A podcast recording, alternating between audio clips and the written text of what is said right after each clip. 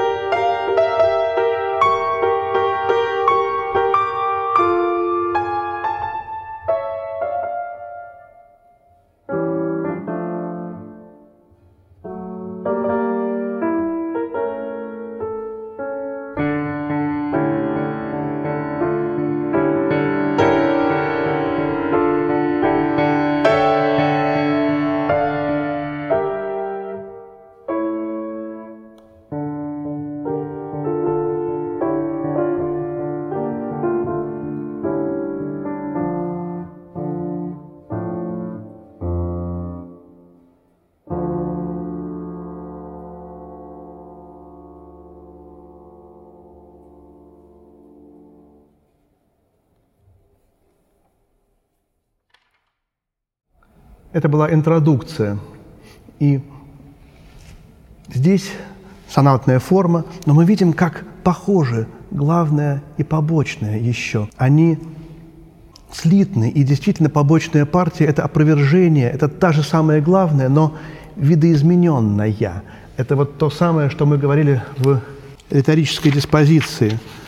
Пропозицию и конфутацию. И посмотрите, тема креста остается баховская. А вот побочная.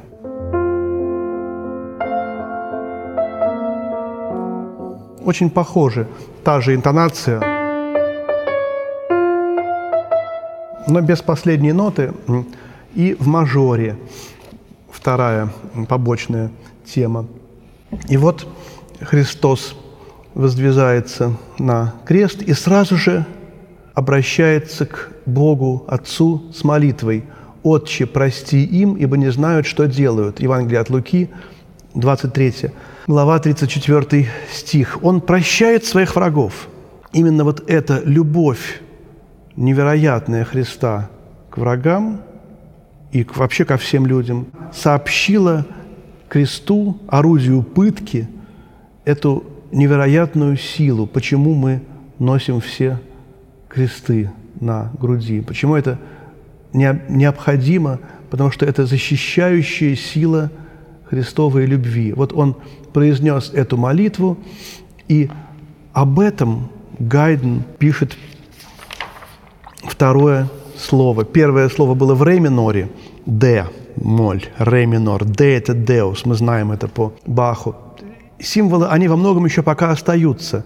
Символы, риторические фигуры и аффекты.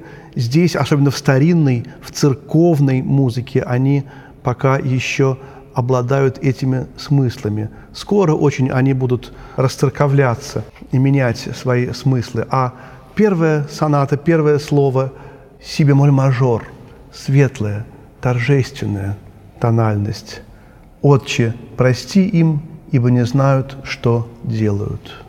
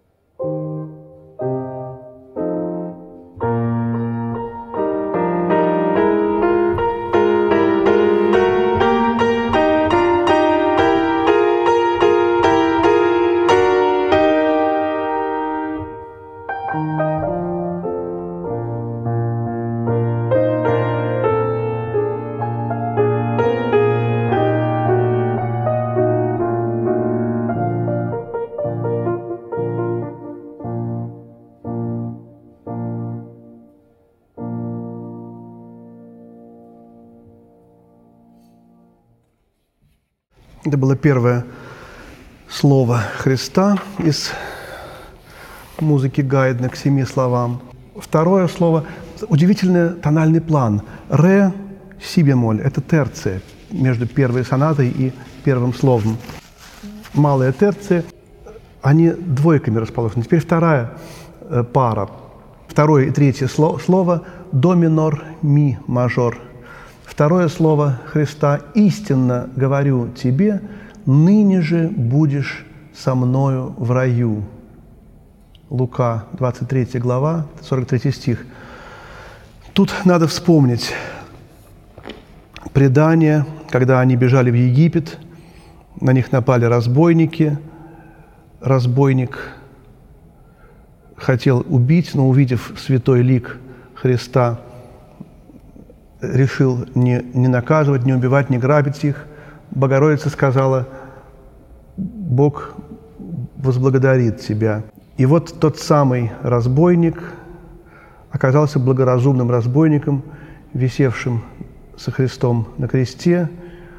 И когда Христос простил их и попросил Бога Отца простить их, то, видимо, этот благоразумный разбойник, луч света пронзил его совесть, и, испытывая абсолютно такие же муки, какие испытывал Бог Иисус Христос, и поразившись тому, как может человек простить, испытывая такую адскую, страшную боль, он мгновенно уверовал в Бога и сказал, подумал, видимо, что прощать своих врагов, которые напрасно его мучают. Он знал, что его мучают напрасно. Может только Бог. И сказал, помяни меня, Господи, когда приидешь во Царствие Твое. Вот это его была короткая, кратчайшая исповедь. Услышав эту исповедь, Христос ответил ему, ныне же будешь со мною в раю. Он принял эту исповедь. И вот это вот э, обычно используется как пример для того, что даже в самый последний момент, если покаяние внезапное, искреннее, оно может быть принято, и оно может простить все грехи. Гайд пишет об этой фразе Христа, обращенной к покаявшемуся грешнику, пишет второе слово «Истинно говорю тебе, ныне же будешь со мной в раю». Здесь тоже первая главная партия пропозицию – это слово разбойника, а ответ, побочная партия, блаженный, это слово Христа. Они не, не, почти ничем не отличаются, кроме минора, в котором находится разбойник, главная партия, и побочная партия мажор. Это то, где находится Христос, рай. Второе слово Христа.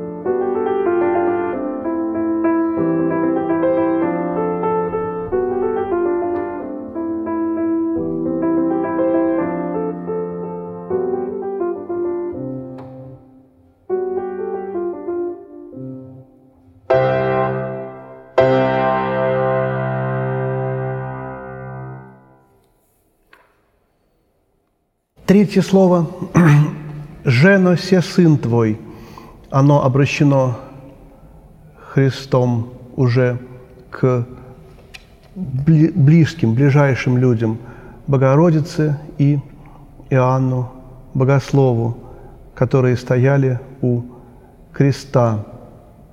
И он говорит Богородице, обращаясь к ней, Жена, что э, это твой сын, говоря, чтобы она была с ним, как сыном, что он теперь вместо Христа на земле будет с ней, а ей, а ему говорит «все матерь твоя», как бы подразумевая тем, что он должен взять ее в свой дом и заботиться о ней.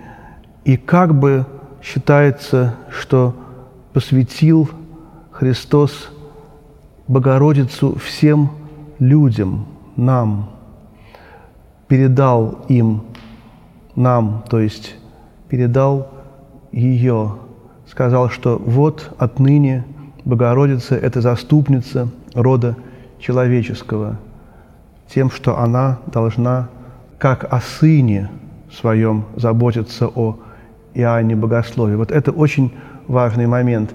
И, соответственно, в лице Иоанна Богослова он видел как бы все человечество и говорил, что вот с этого момента эта женщина, моя мать, она является не только матерью Иоанна Богослова, но матерью абсолютно всех христиан, которые будут и есть.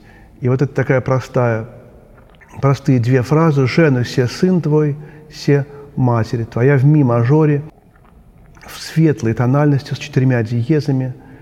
Это является третьим словом. Хочу сказать, что до сих пор каждый год э, это произведение исполняется вот в той церкви в испанском городе Кадифе в Страстную Пятницу.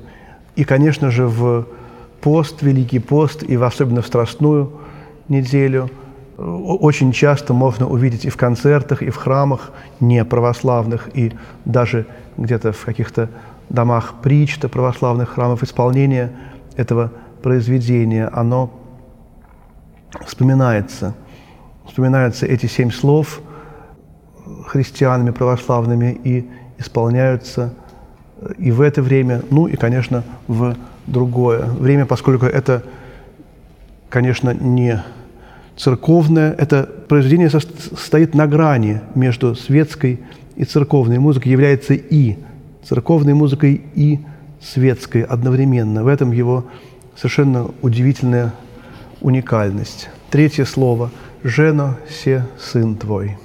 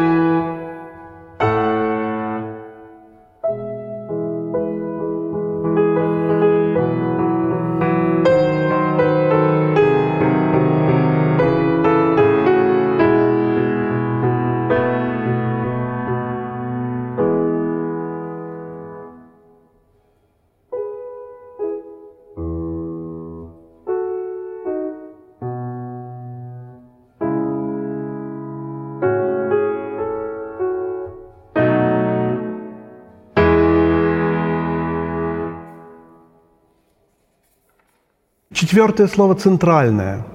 Если мы вспомним, что слов семь, в начале вступительная соната, в конце, после седьмого слова землетрясение, то есть всего сонат девять. Это самое, так сказать, вот центр креста. Фа минор. Тональность четырех ди... бемолей уже. Третье слово с четырьмя диезами, четвертое с четырьмя бемолями. И вот здесь фа минор – самое страшное слово. Христос вдруг вскрикивает, даже не говорит, а вскрикивает. «Боже мой, Боже мой, для чего Ты меня оставил?» «Эли, Эли, лама савахвани», говорит он на непонятном для окружающих языке. Это арамейский язык. Почему он вдруг на этом языке говорит, а не на том языке, на котором он говорил разбойнику? Потому что он вспоминает про язык. Думаю об этом слове, э, вспоминаю, как умирал в больнице мой знакомый гениальный поэт чувашский Геннадий Айги, может быть, друг даже, можно сказать. Я очень люблю, любил его как человека, люблю его поэзию.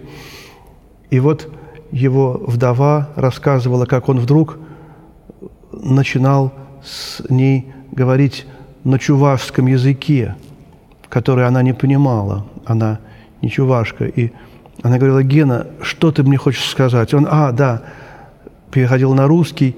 И вот когда человеку трудно, когда он уже э, на грани жизни и смерти, как в этот момент был Христос, он забывает все и начинает, я не знаю, может быть, это был язык, на котором он начинал э, говорить первые свои слова. Трудно сказать, почему на этом языке он говорит, говорил – обращался к Богу Отцу. Но, может быть, потому что он что-то основное, главное хотел ему сказать. Может быть, он хотел, чтобы никто вокруг не понимал э, этого слова. Они действительно думали, что он зовет Илью, пророка. Эли было похоже на Илия, Илья. Еще больше вопросов возникает о содержании. Почему мог Бог Отец оставить, когда Отец и Сын – это неслиянная Троица и Святой Дух? Тут много вопросов, на которые, видимо, нет однозначных, конечно же, ответов. Как бы оставил, как будто бы сделал вид, что оставил для э, людей, оставил, а не для Бога. Вот тут, может быть, для, для человеческого сущности оставил, а не, а не для божественной. Тут много каких-то вопросов, но главное, что это трагическое слово. Фа минор – тональность трудная для исполнения струнными инструментами. Тональность самая трагическая, тональность даже у Бетховена будет апассионата в фа миноре. Тональность страшная. И бас – это Бог Отец в музыке, басовый голос, основа всего. Здесь вдруг вы услышите, как будто бы нет музыка без баса, без основы, и капают слезы, слезы, пот или кровь, э, какие-то даже натуралистические моменты в этой страшной мистерии, которая разыгрывалась в этот момент на Голгофе. Три креста, люди, стоящие вокруг. Большинство не понимает, меньшинство понимает и сострадает, молится. Четвертое слово – «Боже мой, Боже мой, для чего Ты меня оставил?» Евангелие от Матфея, 27 глава, 46 стих, от Марка, 15 глава, 34 стих.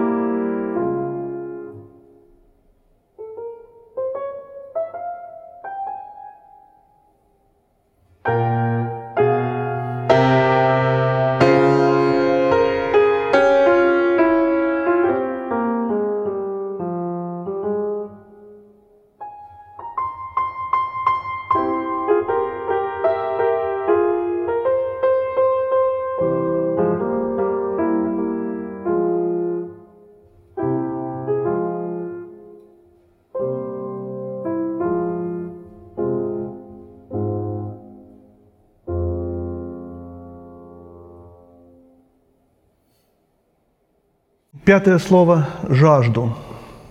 Это самое короткое слово. Уже Христос впервые обращается к самому себе. Это, видимо, это не просьба напоить его, это не э, обращение к Богу Отцу, это какой-то крик души, видимо. И, конечно, это самое таинственное слово. Это слово кульминационное. Это золотое сечение, опять же, из этих семи слов. Хотя оно самое короткое, пять букв, два слога. Евангелие от Иоанна, 19 глава, 28 стих. Конечно же, это, скорее всего, жажда окончания страданий, жажда уже того, как он пойдет к Богу Отцу, жажду Бога Отца, вот чего он жаждет, скорее всего. Наверняка была и жажда, и голод, и все остальное. Страдания достигли кульминации. И почему-то здесь Гайден использует ля-мажор. Мажорная, светлая тональность. Казалось бы, ну, пик э, страданий, мучений. Нет. Э, в струнном квартете здесь стаката. В клавирной версии нет точек. Стаката обычно применяется как ну, вот, сухость, сухой штрих. Здесь нет этих точек. Видимо, здесь, конечно, жажда, ну, настолько огромная жажда физическая, что она, видимо, уже э, не чувствуется. Мне так, может быть, кажется. Для мажор тональность земная, зеленая по цвету. И это предел вот этого э, земного существования, последняя капля, после которой будет два последних слова «свершилось» и «в руки твои предаю дух мой» уже, так сказать, слова, обращенные к Богу Отцу, и которые он сказал, видимо, подряд. Когда я играл эти слова, семь слов, не прерываясь на какие-то э, свои слова, э, объясняющие, здесь было труднее всего, потому что уже когда было шестое слово, там появлялись прекрасные мелодии, там какое-то чувствовалось приближение конца – а вот здесь жажду еще нет конца. Когда же это все прекратится? Когда же это закончится? Это невероятная пытка, можно сказать. И вот это ля-мажорное пятое слово, Евангелие от Иоанна, 19 глава, 28 стих, «жажду».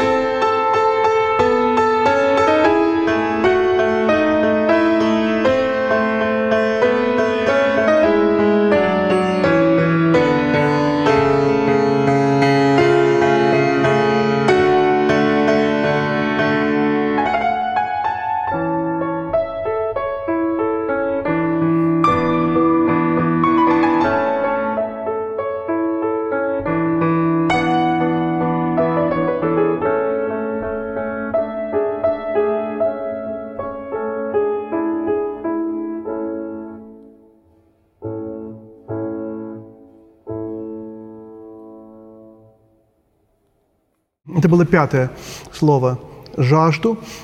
Хочу сказать, что некоторые слова повторяются. Повторяется первая часть, повторяется вторая часть, некоторые нет. Я играю принципиально без повторений сейчас. Это говорит о том, что еще сложнее, еще дольше вся эта музыка длится. Можно было в то время повторять, можно было не повторять части. Я вот сейчас выбираю именно вот такой способ не повторять двухчастную форму, то есть экспозицию и разработку с репризой. Шестое и седьмое, последние два слова. Шестое слово «совершилось». Евангелие от Иоанна, 19, 12 глава, 30 стих. «Es ist vollbracht» по-немецки, конечно, у Гайдна латынь, «consumatum est». И мы знаем э, прекрасную арию «Совершилось» э, Баха из страстей по Иоанну, арию Баса. Вот здесь при всем трагизме этого у Гайдна опять какое-то прекрасное отдохновение. Возникает э, мелодия в верхнем голосе, которая сопровождает этот вот трагический бас «Совершилось».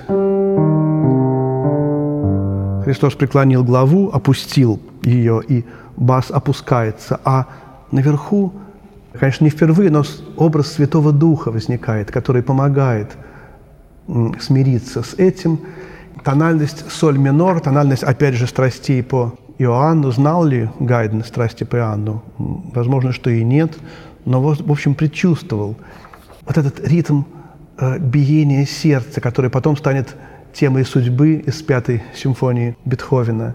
Здесь возникает шестое слово, шестая соната – консуматум эст совершилось из семи слов Спасителя на кресте Гайдна.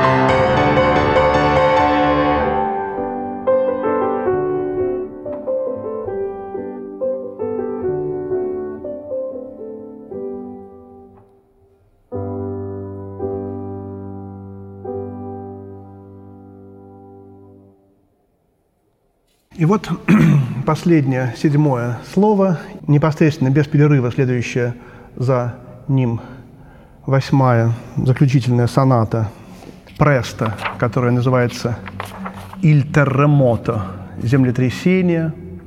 Мы вспоминаем, что было землетрясение, именно это событие произошло на кресте, произошло в то время э, на Голгофе. «Отче, в руки Твои предаю дух мой», ми бемоль мажор, последнее слово, Евангелие от Луки, 23 глава, 46 стих. И вот ми бемоль мажор – это тональность самая таинственная. Если ля мажор в третьей сонате была земная тональность, то здесь ми бемоль мажор – самая мистическая, самая небесная тональность. И вот он уже как бы там, он предает в руки Бога Отца свой дух, но мы еще слышим этот голос.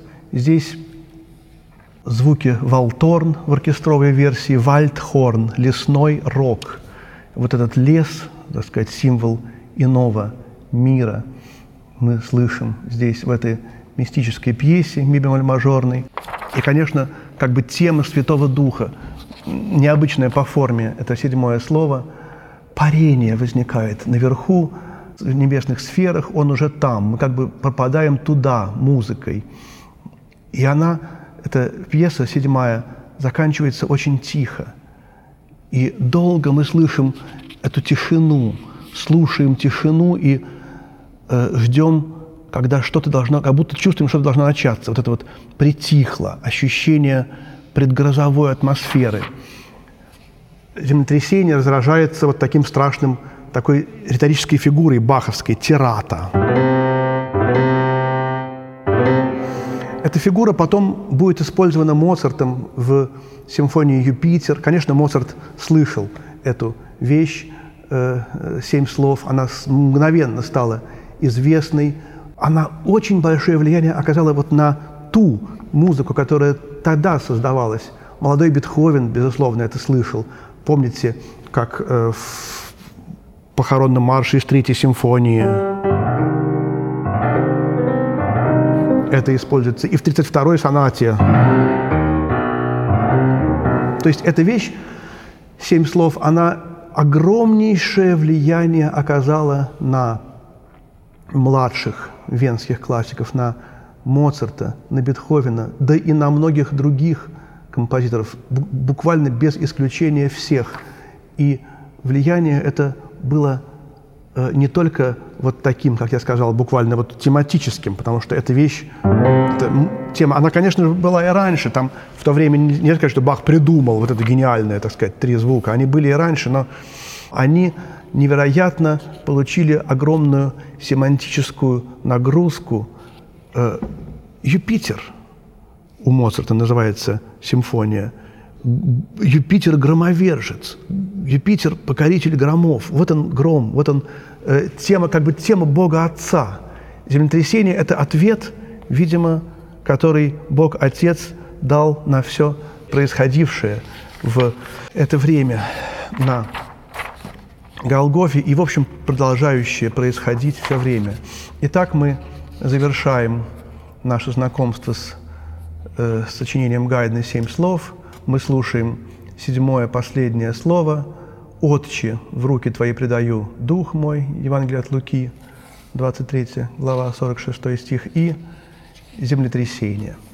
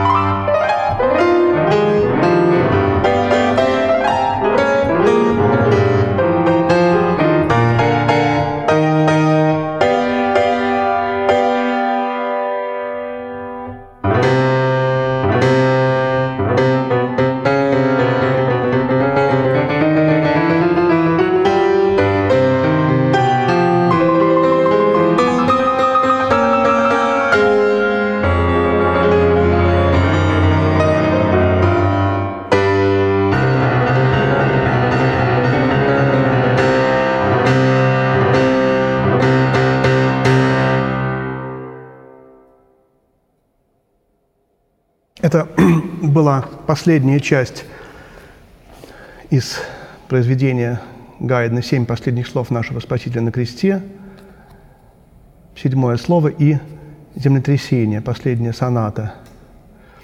На этом мы заканчиваем 35-ю лекцию, посвященную исполнению и разбору этого замечательного сочинения Гайдна. Спасибо. Всего доброго.